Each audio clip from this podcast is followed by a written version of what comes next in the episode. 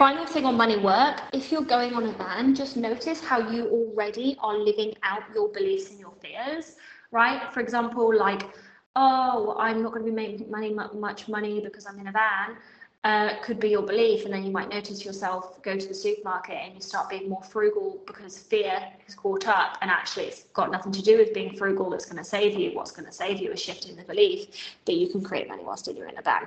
So if any of that is coming up for you around business and banning, um, good opportunities to get out and do the work around it.